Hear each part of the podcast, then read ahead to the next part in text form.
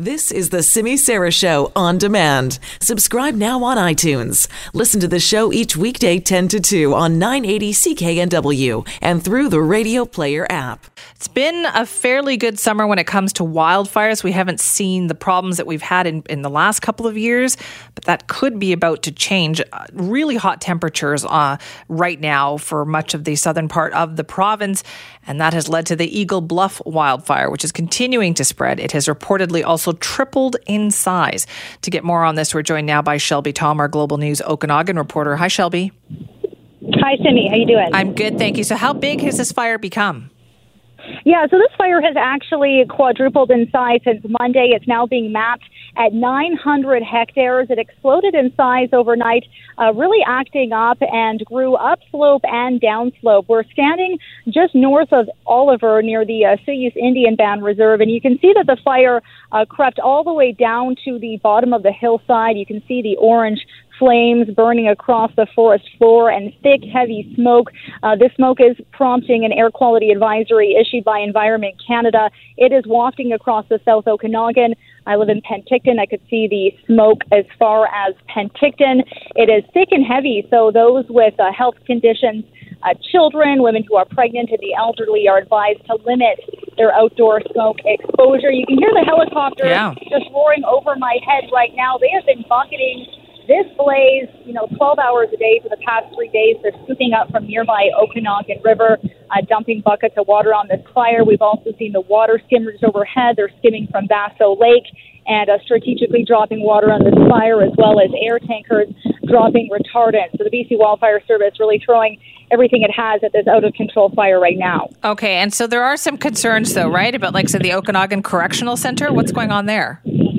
That's right. So I'm also standing beside the Okanagan Correctional Center, which is the new provincial jail uh, that just opened near Oliver. Uh, the fire is burning in the hills around this facility. We are being told it is burning upslope, not downslope, but the local prison is under an evacuation alert.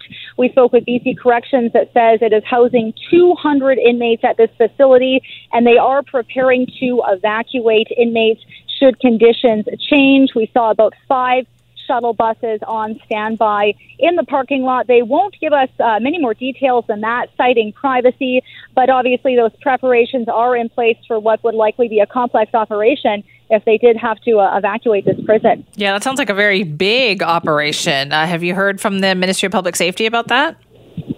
Yeah, so the Ministry of Public Safety, BC Corrections, has only said that they do have the capacity that the Sheriff's Transportation Service has the capacity to transport inmates to other facilities if need be, but they won't give us uh, much more information than Right. that. They said the risk of an evacuation is still low at this point. Uh, we're standing out here. We haven't seen any evacuations uh, taking place this morning, but obviously those preparations are underway with the fire uh, burning in the hills right around this facility. Right. Now, is this, you know, Shelby, we were talking about how, like, up until now, it's been a fairly easygoing summer. Has that been the case in the Okanagan as well? It has. It has been fairly uh, cool and calm throughout July. We didn't really see fire activity pick up until early August, but the BC Wildfire Service will tell you that August is their peak fire season. We always have uh, wildfires in the Okanagan during the summertime, and normally August is the peak of the season. So we were anticipating uh, some sort of fire activity throughout August.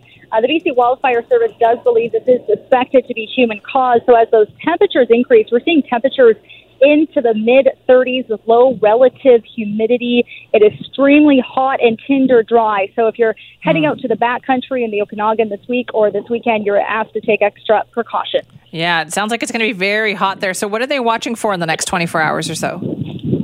In the next 24 hours, they are sending in uh, 100 firefighters. They've also got uh, eight helicopters in the air. They're obviously paying a close attention to the weather. They do anticipate those hot and dry conditions to continue throughout the week. There may be a little bit of reprieve in the forecast come this weekend. There is some rain in the forecast, uh, but it doesn't seem like the weather is going to uh, really assist with this firefight at all in the immediate future. And then they're also dealing with really steep, rocky terrain. There are many uh, inoperable areas that they can't get their firefighters to on the ground. They can't get in those heavy pieces of equipment to build those fire guards. So they have been relying on the aerial assault for the last couple of days. Uh, while it may be unnerving to see that fire burn right down to the bottom of the hillside, the wildfire service says that is actually good news for crews because they can actually access that site. Uh, they're planning to do a controlled ignition this afternoon around, around 1 o'clock. Um, so if you see extra smoke in the air this afternoon, that is going to be a planned ignition. They essentially try to create what they call a black line between the fire's perimeter and the community. So it burns up any fuel. If the fire were to reach that black line, they could use their fire suppression techniques and hold that fire back so it doesn't reach the community. So lots of uh, plans in place uh, to save the communities out here. But it is important to know this is burning in the hills. It is not impacting the communities of Oliver, right. Osoyoos, Okanagan Falls, other than a little bit of smoke. This is burning outside of town. So tourism operators are wanting to get the message out there that they are still open for business. You can still come to the wineries, you can still come uh, to the hotels and, and enjoy your stay on the lake. It is not impacting operations in the populated areas right. at this point, other than a little bit of smoke. That is a great point. Shelby, thank you so much for the update. Thank you. That is Shelby Tom, our Global News Okanagan reporter, keeping an eye on the Eagle Bluff wildfire.